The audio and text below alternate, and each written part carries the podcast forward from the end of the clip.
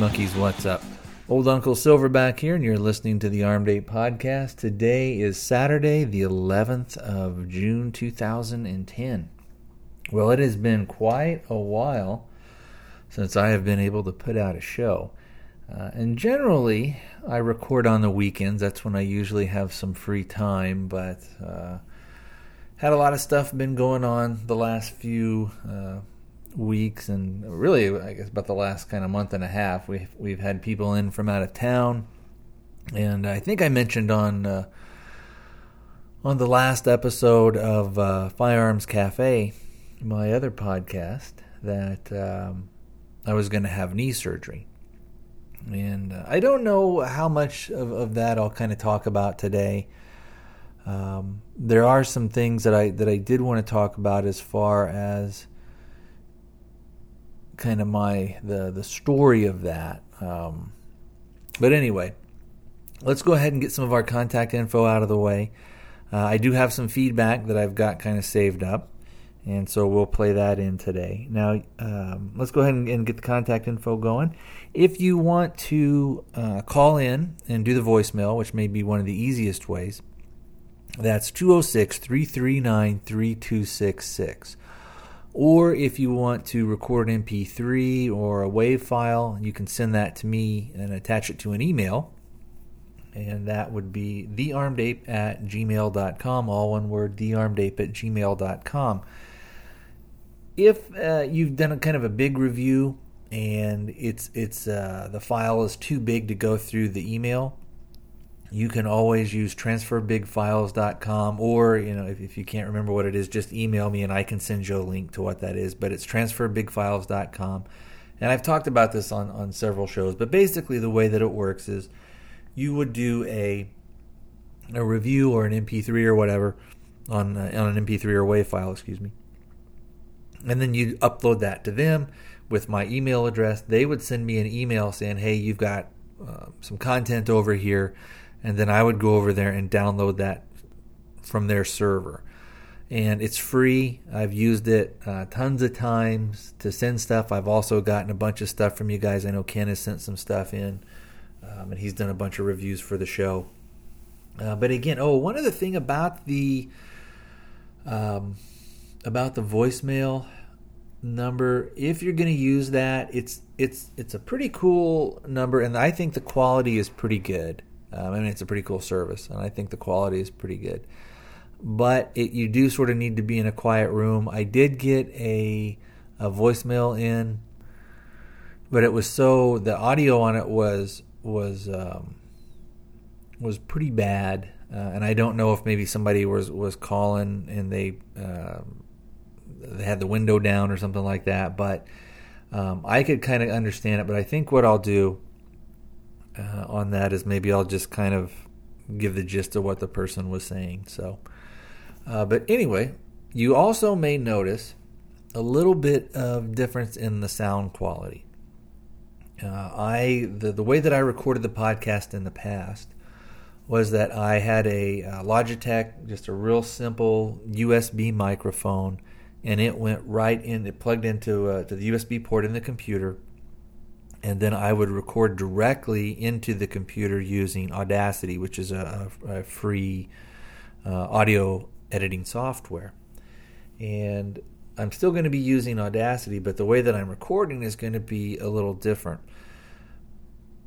You guys have, have uh, if you've listened to this show and, and to my other show, so if you've listened to the Armed Ape and if you've listened to Firearms Cafe, you know that initially I, I kind of thought that the sound quality was okay. Uh, I was able to sort of edit things or, or do kind of work with things um, when I would go to edit it that if I needed to, I could boost sound or I could add stuff so it didn't sound so tinny. Hopefully, with what I'm using now, uh, you're going to notice that it's got a little bit maybe of a, a fuller or a richer tone. So I've kind of upgraded with with sort of one of maybe about three pieces of equipment that I, I'm going to get and you know I've been doing this for uh, well, starting actually I think my first podcast that I put out was uh, June twenty eighth um, in two thousand eight. So I've been doing this three years now, and uh, I've kind of decided it's something that I really like. And uh, although I don't get to put out the shows as often as I would like, I still I still love love putting them out. I love doing them. I love hearing from you guys, and uh, it's something that I wanted to put a little bit of an investment in, uh, in kind of upgrading the equipment. And uh, so one of the th- one of the things I'd mentioned earlier was that I that I had recorded directly into the computer. Well, sometimes you can get what you can you can pick up noise from the computer, and uh, you can uh, it'll it'll come sometimes be a, hum or a hiss. So what I'm recording into is the Edirol R09HR. And this is a it's a portable recorder and it records on one of the little flash drives or one of the little SD card type things. Uh, so that if and I've had it happen in the past. It hasn't happened a lot, but I've had it happen a couple of times where the com- the computer crashed and then I couldn't um, re- retrieve the information. I couldn't retrieve the files that I was working on, and so I had to redo them a couple of times.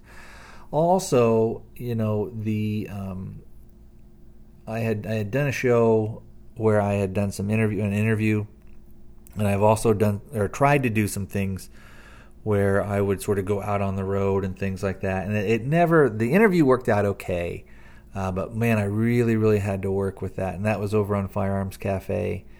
Um, and I, I, interviewed the guys that did, uh, which a lot of us wear, was the Wilderness Tactical, and wear their uh, instructor belt, and you know they make the safe packer and stuff like that. So anyway, uh, if you're interested in that, you can go um, look those up on Firearms Cafe. Um, and it turned out okay, but I, re- I, I had to work and work and work and work, and it took. I think the interview was oh maybe 45 minutes or so, uh, but it took me probably two and a half hours to edit everything. So uh, anyway, what this is is it's a it's a portable recorder, so I'll be able to kind of go out into the field if I want, um, record from different locations. So if I if I'm driving, uh, running some errands and doing some things like that, I can do kind of a road show. Uh, I can also easily go uh, if I want to do an interview for the show. I can easily go to a place of business and use this thing. The thing that I'm using, it looks like. Um, kind of like the old digital recorders that they used to come out. It's about as big as a little bit bigger, I guess, probably than a pack of cigarettes. It's real super light. Uh, it's got a couple microphones up on top, and I'll probably do a review on this thing.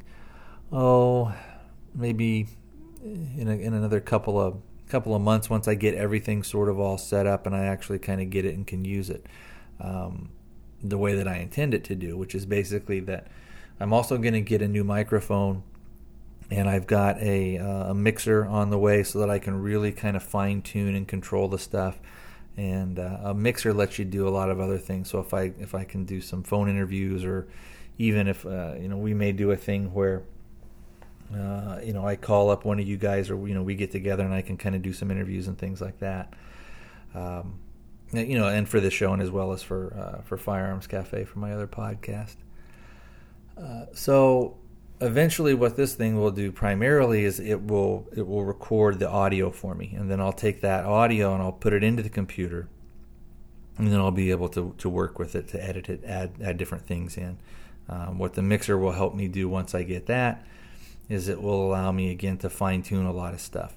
Uh, and I'm actually buying the mixer from um, Vince Rotolo who as I, who I talk about all the time and who's a real good friend of the show and just an all around good guy um, I've got that on order. He'll be shipping that out probably mm, a few days or so. Um, but I, I, bought his old mixer because he's upgrading uh, the process. And what's nice about you know being able to get the thing from him is he's a known quantity. Uh, you know, and this is what he's been using, and his stuff. His stuff sounds really good. Uh, but then you know, I don't have to risk kind of getting something off of eBay and maybe. Um, you know you never can be 100% sure. Well as what i'm and with ebay you know you do take a risk. There is a risk that what you're what you're going to be buying may be crap. Um, so once i get sort of all some of the equipment and um, the, the other piece of the puzzle is the microphone. And what i'm going to get is a it's a, a Shure and it's the the 58, the SM58. The thing has a, a good reputation. It's it's what a lot of the people in the, uh, the singers and stuff will use. Um, so it's a real solid mic. Um, it's got a real good reputation, and it's something that is supposed to be also just super tough as nails. So it's something too that if I take it out, the way that the Edirol works, that little portable recorder, is I can actually um, plug a microphone into that and then be able to use it rather than just using the mics that come on that are on top of the unit. So anyway, and, and once I get all that system set up, I'll kind of see how that goes.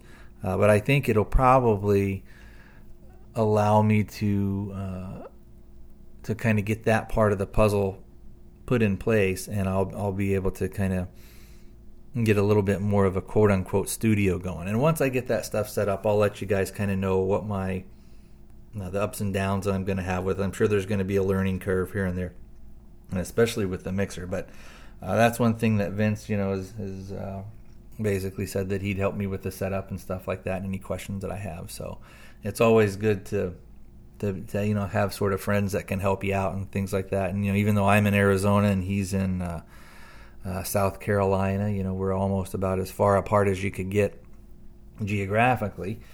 Uh, you know, it, it's uh, with the modern technology and with the, you know all the stuff that we have. You know, we we really do live in kind of a you know an age of miracles. Uh, you know, if you would, if if my grandparents when they were younger would have been shown the stuff and said, "Hey, uh, shortly after you pass, a lot of this stuff is going to you know come into come into play." I you know they they would have, especially when they were younger, um, they would have just thought it was you know just pure fantasy or that you know that it was total BS and you could never do anything like that. So anyway, enough brick or, or chit chat about that kind of the recording stuff. Hopefully, again, it'll be a little bit more of a richer tone when you're just listening to my show, if I don't have a lot of other other outside audio coming in, your brain kind of adjusts to it. But where I really noticed and what kind of wanted to drive me to sort of upgrade was that when I was uh, when I would send in, let's say, um, audio comments to other podcasts that I listened to, uh, but especially to Vince, I really noticed a, a, difference in the quality. His just had a um, mine seemed to be kind of on the lower stuff, kind of tinny. Uh, it, I mean, you could, it was clear and you could hear it okay, but it just sort of lacked some of that richness. And it you know, this is an audio format, so I wanted to try and and uh, improve that and, and get it out as as well as I could. So, uh, and also, you know, some people would say, well, what you're going to be spending on this stuff is kind of expensive, and that's true, but this stuff really it, it doesn't wear out. It's not like you know, and it's not like the stuff is going to get used hard. Uh, so I imagine, you know, if I'm doing this stuff five years from now, that the equipment would still be you know running strong. Um, the only thing that I've heard, uh, and this was from uh, some of you guys may, I don't know if I mentioned him or not, his, uh, Cliff Ravenscraft or Croft. Anyway, he's got a thing called the Podcast Answer Man, and uh, he is that's just sort of his passion is doing that. Now he's got a um, uh, he's got about a million podcasts that he does other things and and uh, he does consulting and things and I think that's where he, how he makes maybe his living now or the or maybe it's supplemental but uh, but anyway on the podcast Answer Man it's a really good resource and his website by the same name is a good resource. If you're first starting out or if you have questions about things um, also, if you can't afford, maybe you have a question and you can't really afford to hire him as a consultant, he says you can you can send in an email or a, voicemail to me, and then I can take care of it on the show, and then you you can sort of get get it that way. Um, but but with that, you know, you're not really guaranteed. So it's only probably if if you were talking about something that he would think that could apply to uh, you know a, a wide range in his audience and stuff like that. Um, but there are a lot of people out there who would who would gladly pay, uh, you know, a, a, couple hundred bucks, and he can help you. You know, and with that two hundred dollars or so, I, I, think it's maybe uh, it's something like eighty to hundred bucks an hour or something that he charges. And that, and while on the surface, that may sound like a lot, but if you're getting started out, like when I first started, holy cow, it was it was like learning a, a, a, totally different language for me and it's a different way of thinking so and it's not just that you're you know you you uh, like how i did initially you know i went out and bought like a $20 microphone usb plugged it in downloaded the free software and was able to just start talking but and that part is relatively easy as far as you know getting an act, getting actually audio into your computer. But then the thing that that uh, and I picked that, that up, you know, that was kind of a no brainer.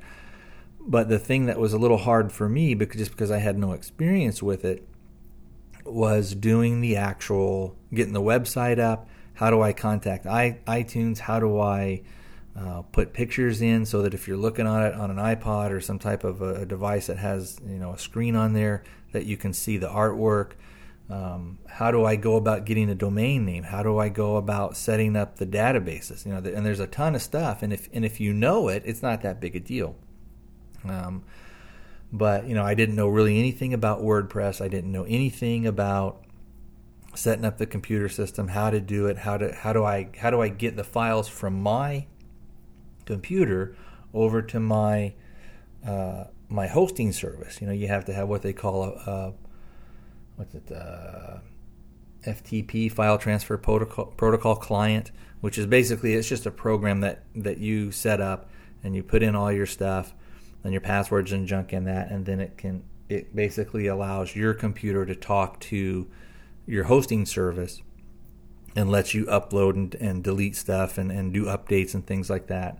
Uh, but then you know even to get the to get a website and stuff going, uh, using WordPress, there's different things. There was WordPress.org as opposed to WordPress.com, and there was all this other stuff. Now, probably what I would have done had I known that this, and I don't even know at the time when I was doing this about three years ago, if if if if uh, the podcast Answer Man was even around.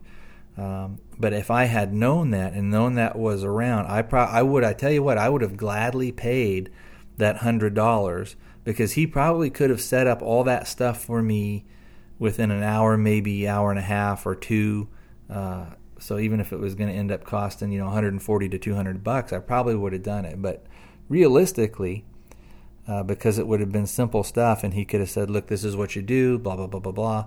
Um, I'll go in, I'll set everything up, and so you don't have to do anything. This is how you upload stuff. Let's and it probably within the hour he could have got me all the way set up. So I could I could see, um, you know, somebody doing that because, like I said, it was such a it was such a big jump for me. Uh, and now that I've done it and I'm kind of used to it, it's not that big a deal.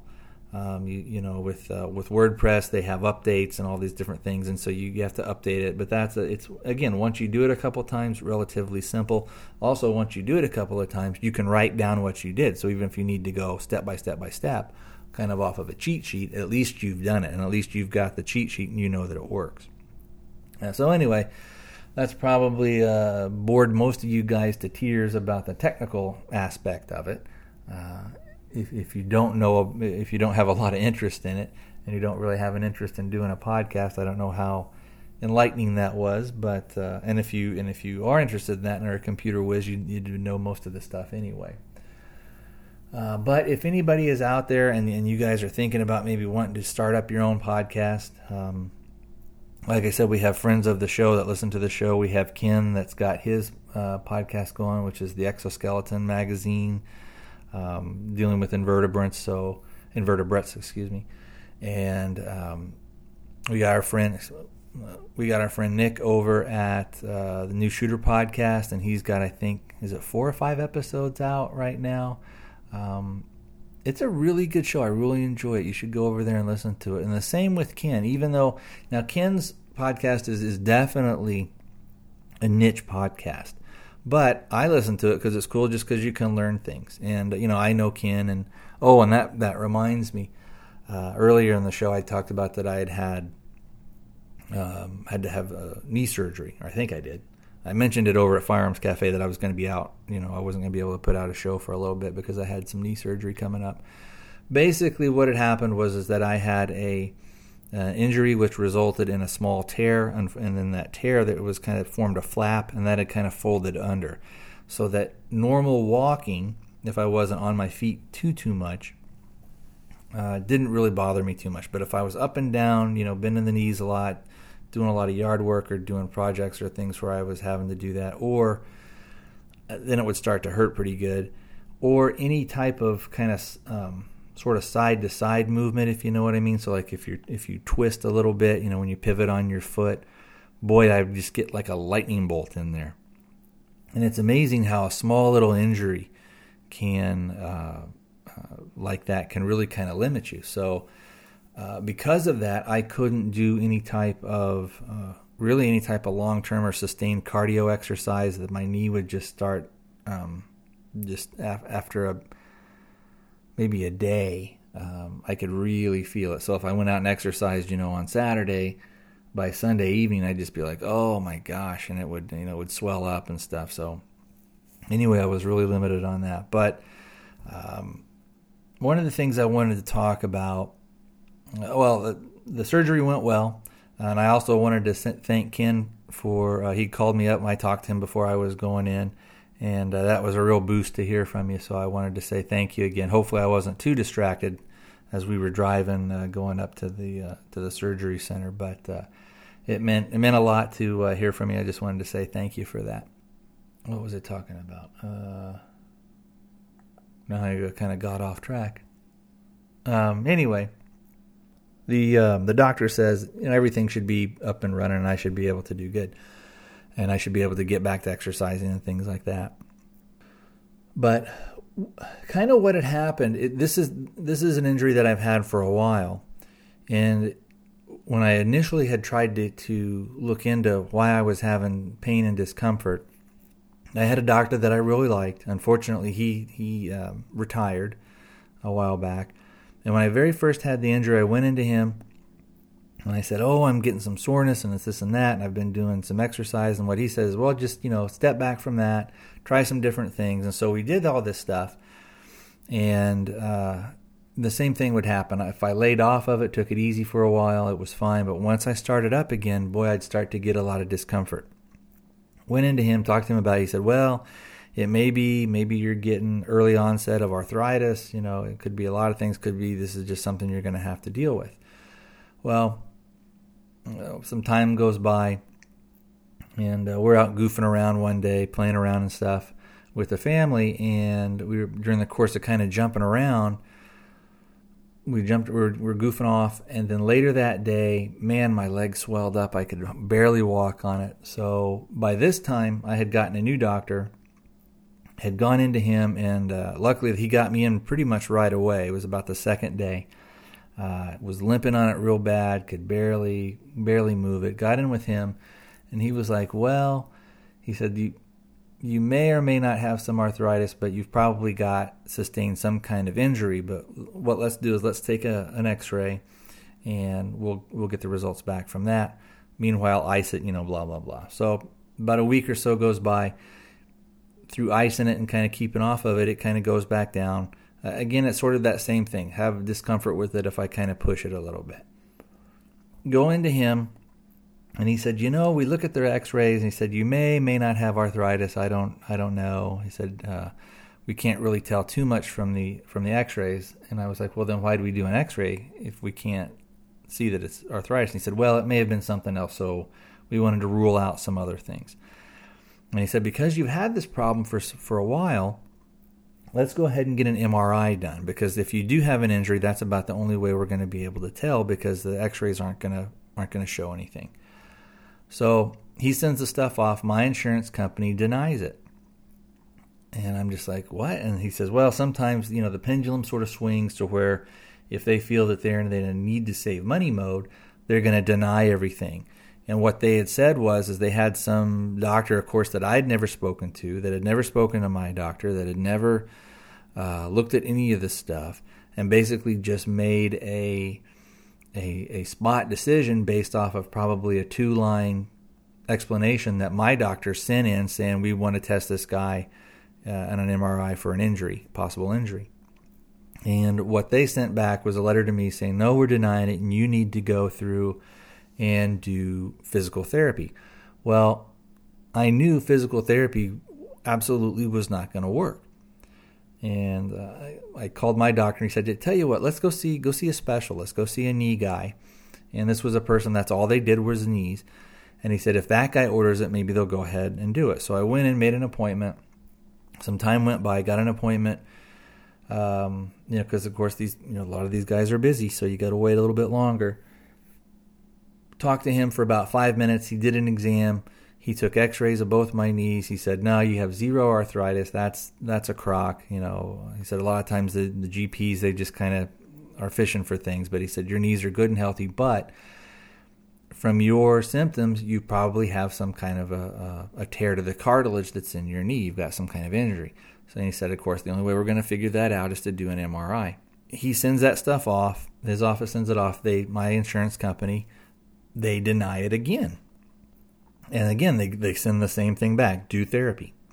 So his office people say, no, don't do therapy. That's not going to do anything for you.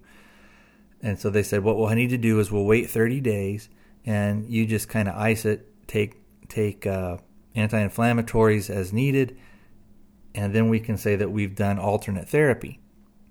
So I do that. 30 days goes by, nothing, uh, you know, nothing has changed. They resubmit, they deny it again.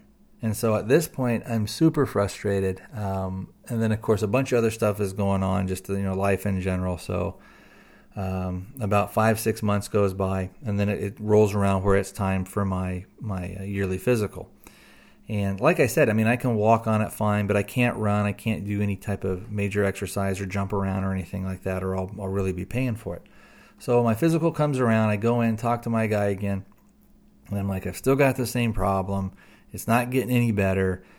I said I'm not going to do therapy because I, you know, I know my own symptoms in my own body better than somebody who's just off in a in an office building somewhere whose whose uh, interest is not my well being but the well being of the company, and I understand that. Um, so he says, "Well, let's go ahead. I'll resubmit," and he said, "We'll we'll write it up and we'll we'll see if we can't get him to go ahead and do it." And I said, Well, if it doesn't, I said, I will pay for it on my own. And the concern that I had was, and again, you know, I don't know, I don't deal with insurance companies all the time. The concern that I had was, is, well, if I go out of their sort of treatment plan, are they then going to say, you know, well, you went out of the plan now, so we don't have to, um, we don't think the tests are valid or blah, blah, blah, blah, blah, this type of thing. And he says, no, you would go to a place basically where they would with they would accept the results. He said they're not going to be able to say this MRI doesn't show you know A, B, and C type stuff. So and he said, and once you have the actual proof of the injury, then you're gonna you'll be able they'll pay for it. They'll go ahead and you know they're they're not going to really be able to deny it. So I was prepared again to just sort of say, well, we're just going to have to pay for it by myself, and then I will we'll kind of go from there. Well, this time for whatever reason they went through, not a hitch, no no big deal. So I went and got the MRI, and of course, you know, I had I had a tear, like I had explained before, and uh, going to a guy who's um, I made sure that you know uh, did a little research, made sure and, and called their office. Uh, found out you know a person who had a good reputation, a person who's been doing it for a long time. Uh, and then I found out, talked to the off people at the office, said this is the type of insurance that I have. In in the in the realm that you deal with, with all the things that that we're going to need to go through, do you take this and do you anticipate any problems? So they looked at it, they said no, it should be fine. We take your particular insurance, blah blah blah. And uh, so went in, had an appointment, same thing, five minutes. He's like, yeah um, the, the only thing that's going to help you is going to be surgery. It's not going to get better on its own. It's not going to heal up. So we got it set, and then a, a few weeks ago, nah, it's been I don't know how many days now, um, probably 12, 13, 12 to 14 days, probably 14 or 15 maybe. Uh, I'm doing pretty good. Still got a little bit of bruising, but I've got the had the sutures out, had my follow up, all that stuff. I'll go back again at the end of the month, and uh, they'll they'll sort of do everything. But I I can already tell a difference um, because they kind of go in there and root around. You sort of have some sensitivity. Uh, my recovery time and everything wasn't too bad. The first couple of days I was on Percocet, which I did not like. Um, I tend not to try and not to take too much medication and things like that if I can avoid it. Uh, but it did help. Um, but the side effects made made me kind of nauseous, and it made me kind of um, uh, kind of drowsy. Uh, but it also kind of altered the taste of food. I was still even. It's funny. You're you're. It makes you a little nauseous, at least for me. But I was still hungry, and so it sort of made the the uh, the taste of the food kind of off.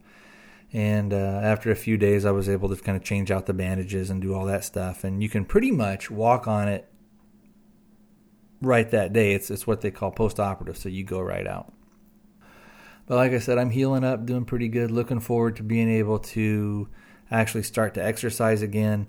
Uh, he said this is like a common injury that you know a lot of times football and basketball players, things like that, hockey players get this stuff, and they go on and and uh, you know rehab just fine and play. He said that I, sh- I really shouldn't have to do any therapy or anything like that.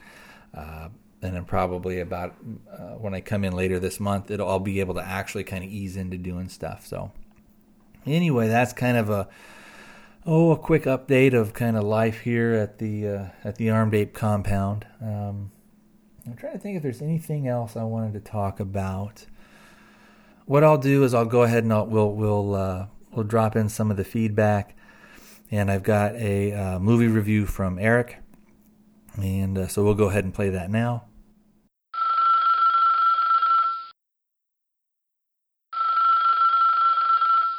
Hey, Tony, Eric here with a quick movie note for the Armed Ape podcast. Not really a review so much, um, not really worth reviewing, but I recently saw Superman Batman Apocalypse. This is an animated direct to video feature from Warner Premiere. Not worth reviewing. Uh, I can't recommend that anyone check it out. Like, oh, this is so great, you should definitely see this. But if you're kind of a comic geek or just a geek in general, there is some stuff in here that's that's kind of worth seeing but it's worth seeing on the geekery level. It's not really uh, worth seeing because it's a great movie. Although any time that Batman is voiced by Kevin Conroy, I'm a happy camper. Uh, they also had Superman continuing to be voiced by Tim Daly, uh, who, in my opinion, is a great animated voice for Superman. Really appreciated that. Um, the geek level is this involves Apocalypse a whole lot less than it involves uh, Supergirl as Superman's cousin coming to Earth. Uh, they call her Kara. She's voiced by Summer Glau, who continues to be, I think, the ultimate nerd fantasy girl. I mean, come on. She was a Terminator. She was in Firefly. She was in episodes of the 4400. What can't this hottie do? But uh, so that was kind of cool. The other thing is the art style is based off of oh, and I Michael Turner. Michael Turner created uh, Witchblade, Fathom, and actually penciled the original uh, storyline and arc that this animated feature was based off of. So it was kind of cool to see the artwork done in a Turner style. Uh, Turner was taken too soon by cancer, in my opinion. Uh, he died, I believe, in 2008 at the age of 37. And he was one of those rare guys that I don't think really aped anybody else's style. He did have his own unique style. You could look at it and say, "Hey, that's that's a piece of Turner artwork." Uh, he was one of the guys who got copied rather than copy other people, and from all accounts was a pretty decent guy. So kind of cool to see that. Uh, really like the way he draws females, and I know it's not because of big boobs or anything. He just had kind of a distinctive thing that I thought the way he did faces worked really well. Unfortunately, I don't think it translated all that well uh, to some of the male characters in this animated feature. Um, the, the way the mouths are drawn, it just looks strange. Um, seeing that that Turner-esque style applied to male faces that are then animated comes out kind of weird, but uh, worth checking out for the geek level. There, uh, this is not for kids. Please don't uh, it, screen it before you show your kids. Uh, someone gets stabbed through the chest. There's some PG-13ish language, so just be aware of that before you show small kids. Anyway, um, kind of cool for the nerd level, not so much for the movie itself. And uh, thought I'd let you all know about that. Y'all take care. Hey, thanks, Eric. Now, sometimes I agree 100% with what Eric thinks, and sometimes on his uh, movie reviews or movie recommendations, you know we disagree on certain things. On this one, though, I would I'd say that I'm probably about hundred uh, with you on this one, Eric. If you're an anime fan, and then also you kind of add another layer to it, if you're a fan uh, of you know Superman or Batman, um, or of any kind of the comic book adaptations that um, DC and Marvel things have done. Uh, Batman and and Superman are off of the DC line or uh, company, whatever you want to call it. Um, they a lot of these things are direct to video as opposed to you know of course they're not going to get any type of a theatrical release um, but they don't the, the, stories that they do are still pretty simple uh, and, and, they're they're shorter and the um, uh, the concept of them was that, that they were going to be definitely more PG 13. So you're going to have um, the violence in this stuff is still is still you know cartoonish violence. The um, the language is a bit more salty, but they do actually have uh, deaths in them. Uh, so people do die. Uh, Eric had mentioned a part where someone had been stabbed through the chest. There were actually several people that were injured, were were killed. Um, but again, it, it's not something that if you're not a fan of animation or if you're not a fan of comic books, it probably wouldn't hold that much interest for you. You know, if you're kind of a nerd and a geek like Eric and I are, you forgive a lot of the um, uh, the simplistic storytelling and things like that. Now, having said that, uh, I had talked about I think this and talked about some other uh, Marvel and DC things that were going directly to uh, video. And, and, again, like I stated earlier, I listened to uh, a short little interview that was on. Uh, I think I'd actually gotten one of the discs from Netflix, and it may have been I think it was when I when I had watched Planet Hulk, which I actually really liked, um, and uh, and I've read some of the, the series of the the comic book and stuff like that. But um, I thought they did it pretty well for what you know for what they were doing. Uh, but I recommended I think this and some others, and again, kind of with that caveat of if you're a fan of, of comic book stuff, if you're a fan of um, of animation in general, these are kind of I think going to be up your alley and kind of worth your thing. They're they're uh, age wise, uh, I don't know, probably again depending on the kid, but probably any kid that's you know ten or eleven.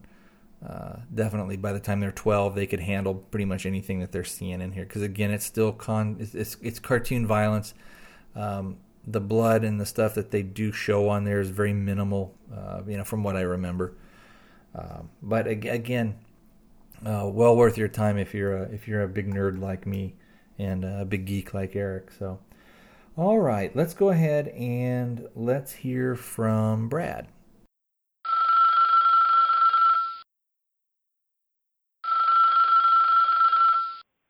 Hey, Tony, Brad from West Michigan.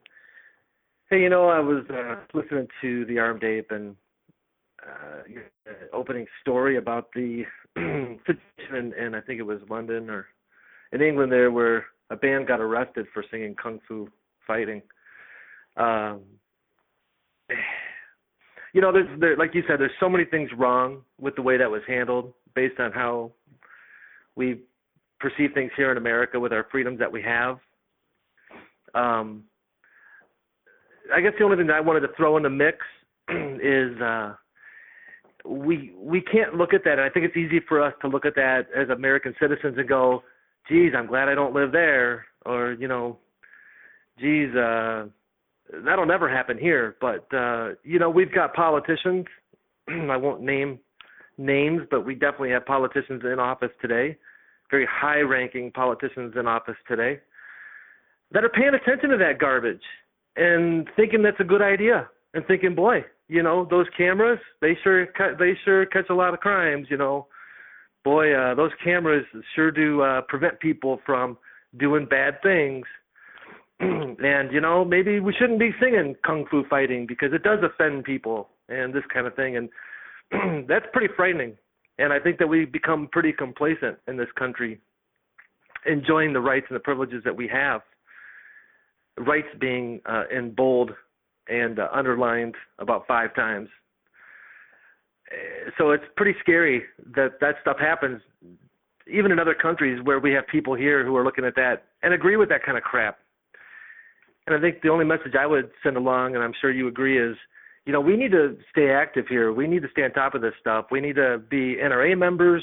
we need to get involved with local with local, state, and uh, and uh, federal politics. We need to make sure we're talking to our elected officials. Um, staying on top of this stuff and keeping the garbage out like that, and making sure that they that they know that we're not going to stand for that stuff. Uh, our founding our founding fathers in no way shape or form even if they were here today would accept that kind of behavior and would not want that for this country. We certainly don't uh i know i don't and i know that there's many many hundreds of thousands of millions of people in america that do not want that. But there's a select few of high ranking uh politicians who probably think that that's not so bad. So I guess it's just my uh, soapbox of saying let's all get on board, let's stay on top of things, um, keep in touch with your elected officials. You've convinced me that that is a great way to go, and I've been doing more and more of that, and I appreciate that, Tony. And uh, you know, a member of NRA, Second Amendment Foundation. Uh, I, I focus a little bit on that because it seems like that's kind of a hot topic right now. It's always been a hot topic for me. Um, I think once they take or believe they can take gun rights away, um, you know, what's next? You know, how many um, how many rights can they find reasons to strip from us? You know, that's about it. Um, thanks for the show. It was a great show, Tony. I really appreciate it. Um, take care, and we'll talk to you later. Bye. All right. Thanks, Brad, for sending that in. Um, what he was referring to was on the last episode of the Armed Ape. I had uh, read a story about a, uh, a band in England where they were singing the song Kung Fu Fighting, fighting and a, a Chinese gentleman uh, said that he was being, oh, what was the term he used? Racially abused or something like that. Anyway, you can go back and kind of listen to the last show for some of the details, or you can Google it. And uh, I'm not sure kind of what's happened with it. I know that the guy was actually contacted by police and was and, and was arrested. Uh, and, and when they're using the term arrested, there there may have been sometimes that's uh, if if the police cite you, can cite you and release you, and and you may have still been technically and legally arrested. Uh, if it's something other than maybe like a traffic offense or something like that. So even though they didn't cuff him and, and probably take him down to the station, that type of thing. Uh, but anyway, to some of the points that Brad was making, you know, a lot of people out there will tell you that it doesn't do any good to get involved in, in the political system because it's rigged and blah blah blah. Uh, but again, I I don't believe that. Um, I believe that we can make a difference, and I do believe that politicians uh, who want to remain in power do listen to the public. How they listen may be a little bit different than than what you or I or the average person would think. How they receive a message, but if we look back at when uh, Obama first came into office, uh, there was a people were very uh, concerned, uh, and especially if you're a gun owner, people were very concerned that if I don't have a AR-15 style rifle, or if I wanted to have a uh, an AK-47, a semi-automatic version, that I'm not going to be able to do that because he's they're going to push through and ram through uh, reinstatement of the assault weapons ban, and uh, that did not come to pass. And one of the reasons that that did not come to pass was because so many people were so concerned with that and they were concerned that there may be uh, regulation on ammunition, on on pretty much everything that would be semi-automatic. So people thought, well, before this stuff gets pushed through, we're going to go out and we're going to get what we can get. And so what you saw was for a couple of years, and I guess really probably about a year, uh, it was for the. Um, you, you couldn't go into a gun store. You could not find any type of uh, AK 47, any type of um, AR 15, any of the, the, you know those type of rifles. You couldn't find any of of the uh, you know militarized versions of or the civilian versions of those of those military rifles. You couldn't find them, uh, and even to a certain extent, you saw things like um, SKSs. Uh, and uh, some of the other uh, other military surplus rifles, even those kind of were starting to get gobbled up. But it seemed it was more so more the SKS because with the SKS you can get a different stock, and then you can get larger uh, capacity magazines for them. Uh, they come uh, standardized with an inbox or inbox with an attached mag the t- attached box magazine. Good heavens, get it right. Um, and they hold I, I think where they hold ten rounds, and there it was a semi-automatic. Anyway, even some of those got kind of scooped up. Uh, and it took a while, took about a year before everything kind of settled down. And then what happened, there was a couple other things that since a lot of people sort of thought, well, if I need to go out and I need to buy one before I can't get them anymore.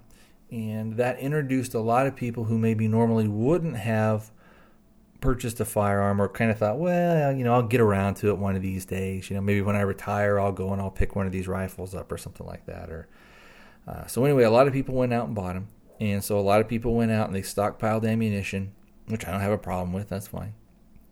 Uh, but what happened was is you would go into a gun store, or you would go into Cabela's, or you would go into uh, even Walmart, and there would be nothing. They would have no ammunition at all. There would be no even the components uh, were very very scarce. Uh, you didn't see any. There were no uh, primers. There uh, even reloading the the actual reloading equipment. Um, was was rare, and the dies and everything were all back ordered, and especially for things like nine millimeter, uh, forty five, um, uh, in the rifle calibers, two two three ammunition, um, and uh, for the AR fifteen types, and then for the AK forty seven semi version, you know they they shoot the seven point six two by thirty nine, so all that ammunition, all that stuff was gone. Prices went up. Uh, now you go into in, into them now. Everything is back. Um, all the ammo is back pretty much for the most part. Prices haven't gone down to what they were prior, but almost. Um, they're within maybe a dollar or two from what I'm seeing. Uh, I used to buy those boxes of um, the UMC bulk ammo for nine millimeter and, and uh, for 45 uh, because I'd shoot them up, and then I've got the brass. The brass is still fine. Uh, and then I would reload. So, but uh, again, all this goes is an illustration of the point that the politicians listened to that. They saw that, and they saw that people were voting with the most powerful thing that they could vote with. Not their ballot, but they were voting with their money. They were voting with their dollar and that sent that sent a huge message, a big, loud and clear message to you, to the point to where when you had Eric Holder kind of spouted off about wanting to have uh, the assault weapons ban reinstated, you had Nancy Pelosi, who believe me is at the time was Speaker of the House, who was no friend of uh, any gun owner out there, was saying, you know, basically, you know, shut the hell up. Uh, no, we don't want to do that. We're not interested in doing that right now. Uh, and then at the time, you also had people like uh, like Dianne Feinstein, who was gone on uh, did an interview with uh, Lesley Stahl on 60 Minutes, and basically they were asking her about that, and they were saying, well, you know, right now, isn't this a bad position politically for the president to have to take, or for you guys as Democrats to have to take? Uh, you know, to push more of a of a uh, an aggressive gun control agenda and she basically said, and I've played the quote on on uh, Firearms Cafe a bunch of times. Basically said, "That's right. I won't do that right now. I'll pick the place. I'll choose the time, and then you know we'll do it." Meaning that, uh, and, and, we saw to a certain extent when the shooting happened in um, in Tucson. You had people that even that were. Uh, who said that they were Second Amendment supporters, things like that, we're pushing for restrictions on uh, you know high capacity magazines and this and that. You know they don't want anything over ten rounds. Blah blah blah. And again, the majority of them know that, that none of that matters. All it is is just basically a foot in the door. Um, but I do think it is important that we contact our elected officials and that they, they know who we are and that when things come up, when they do something right, we talk to them. When they do something wrong, we need to send in some, uh, you know, even if it's just an email, handwritten letter, I think supposedly works better. Um, but especially, and, and, you know, those are kind of our, our federal people, but especially at the local level, because at the local level, you can actually get in and talk to those guys. You can meet them, uh, and you can have uh, maybe not powerful influence on them, but if you're contacting them all the time, and especially if you live in their district, they pay attention to that stuff. Uh, heck, they pay attention to the people that I've written to that are in my district, and I've, I've talked about it before on my other on my other show, but and I know this we're getting a little political here today, but eh, so what? Even people that were kind of on the opposite side of certain issues that I've that I've talked to, to them about, because it's local stuff, I usually will get an actual response. Uh, some of it's canned, you know, kind of a canned uh, letter, just a form letter. But a lot of times, there are things where they reference specific things that I say. Uh, and I think Brad, and again, going back to uh, Firearms Cafe, he had I talked about he had sent in some uh, some letters to his representatives, and they again, they sent stuff back referencing what he had talked about. So they do listen, and it does make a difference. And, and uh, like I've talked about before, all politics are local. The guy that is going to be on your city council today may be the governor four or five years from now, or 10 years from now. So you can have an influence. And that guy who's the governor or the guy who's maybe your state legislator, maybe he's going to run for Congress, or maybe he, uh, or maybe he's going to run and want to be a senator, or and uh, or be in the House of Representatives. Uh, so again, I think that we can uh, have an effect on who some of our representatives are and kind of some of the nonsense that they do. All right, let's see. I think that's going to be it for the feedback today. I did kind of want to go back to one uh, another thing that uh, I wanted to talk about with the knee surgery, and that is it. It worked out for me that the my insurance went ahead and paid for it. You know, they actually uh, uh you know approved of the test. But had they not, I was ready to go ahead and pay for it on my own. And it's a point that illustrates that if at all possible, you really need to start kind of getting your financial affairs in order. If you haven't done so already, you need to work very, very hard at reducing your debt. Uh, the less debt that you have, the more freedom that you're going to have. Uh, if you know if you've got a couple of car payments and a couple of credit card uh, bills that have a high balance on them, you know, again, start with that smallest thing and then work up. You know, pay that one off, and then and uh, uh, what you were paying on that little one, uh, start applying that to the other things. And once you get rid of your credit card debt, start working on your car, your loans if you've got them.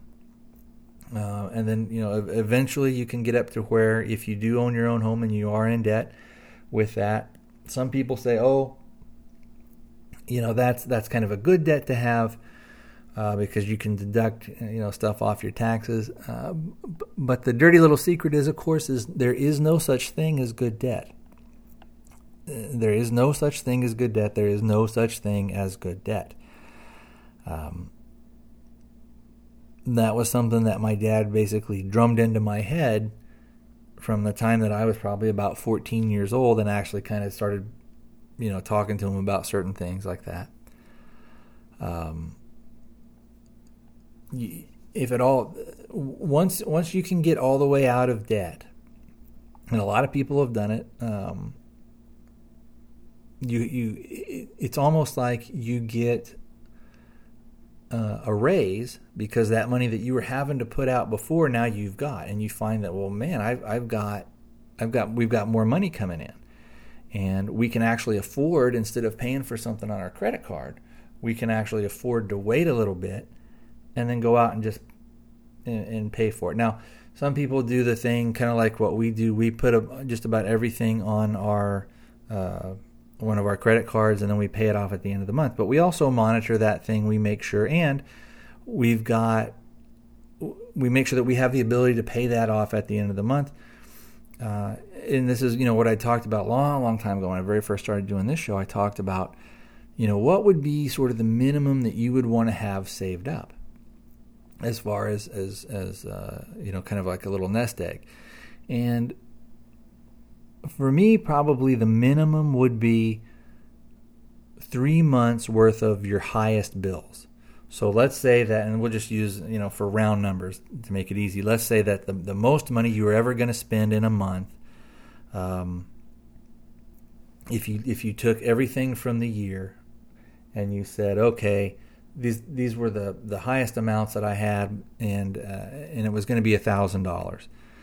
Um, that means you should have a minimum of three about three thousand dollars saved up to get you through those three months. So you would look at okay, well, in let's say like out here in Arizona in August, and uh, you know those are going to be probably our higher utility bill. So uh, for the year, that's the that's the one that I would take. And let's say if that was, uh, I don't know, three hundred dollars, whatever, you know, whatever it's, it's going to be. And then you look at our car our car tags came due this month, and that was you know another hundred bucks, and this was you know this and this and that. And so what you do is you do that, and you say, well, if if all that stuff came due on one month, how much would that be?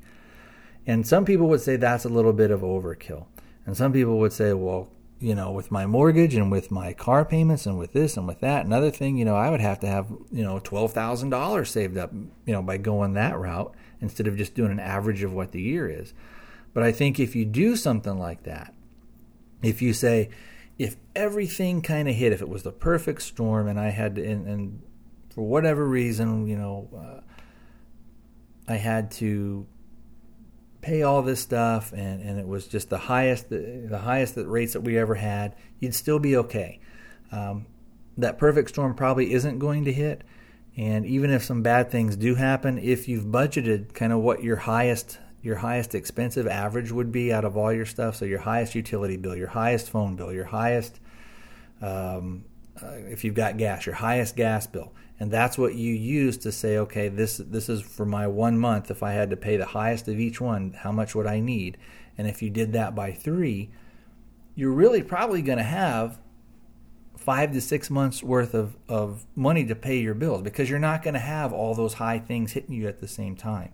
So by doing that, you are going to extend. But but the main thing is is if you had an emergency, if something bad came up, and that's the money that you had saved up, you've got a nice fund there that you can dip into. Um, and and when you're saddled with debt, when you're loaded down with debt, doing something like that almost seems impossible. But once you get some of those things paid off, and once you realize, you know what, I don't really, uh, I don't need you know to to uh, go out and buy a new car every three years. Maybe you you just take care of the one you got, and you say, you know what, it's nice not having a car payment. And guess what, my car runs fine. I took care of it. I got and, and really with today's with with today's modern vehicles, if you just keep the oil changed and the fluids topped off uh, keep your tires up the right air pressure, things like that, and take care of some of the little things when they come up. Your cars will last a long, long time. Um, the hoses, the belts, uh, most of your engine parts now are designed to go thousands and thousands of miles. When I was a kid, and especially you know when my dad was younger, and and uh, and uh, you know cars would overheat all the time. You hardly ever see a car that just a regular car that overheats. Uh, people, if you got maybe 10,000 miles on your brakes, that was a phenomenal thing. If you had tires that lasted, you know, five to 10,000 miles, uh, you know, blowouts were common, but, you know, the compounds, everything is, is so much better now that if you just take minimal care of your stuff, it'll last you a long time. Uh, you know, and don't fall into that trap of keeping up with the Joneses and things like that. Um, Well, I think I've kind of rambled on and babbled on for long enough.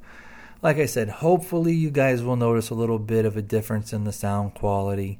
Uh, I think that it will give it a little bit of a richer tone, a little bit fuller tone. Um, some of you guys may notice a little bit. Some of you guys may say, eh, you know, sounds like the same old thing as it always did. But um, uh, I've listened back to some stuff when I did some testings, and it does sound uh, it does sound better. So, all right, my monkeys, I will sign off uh, for now, and uh, I will see you next time.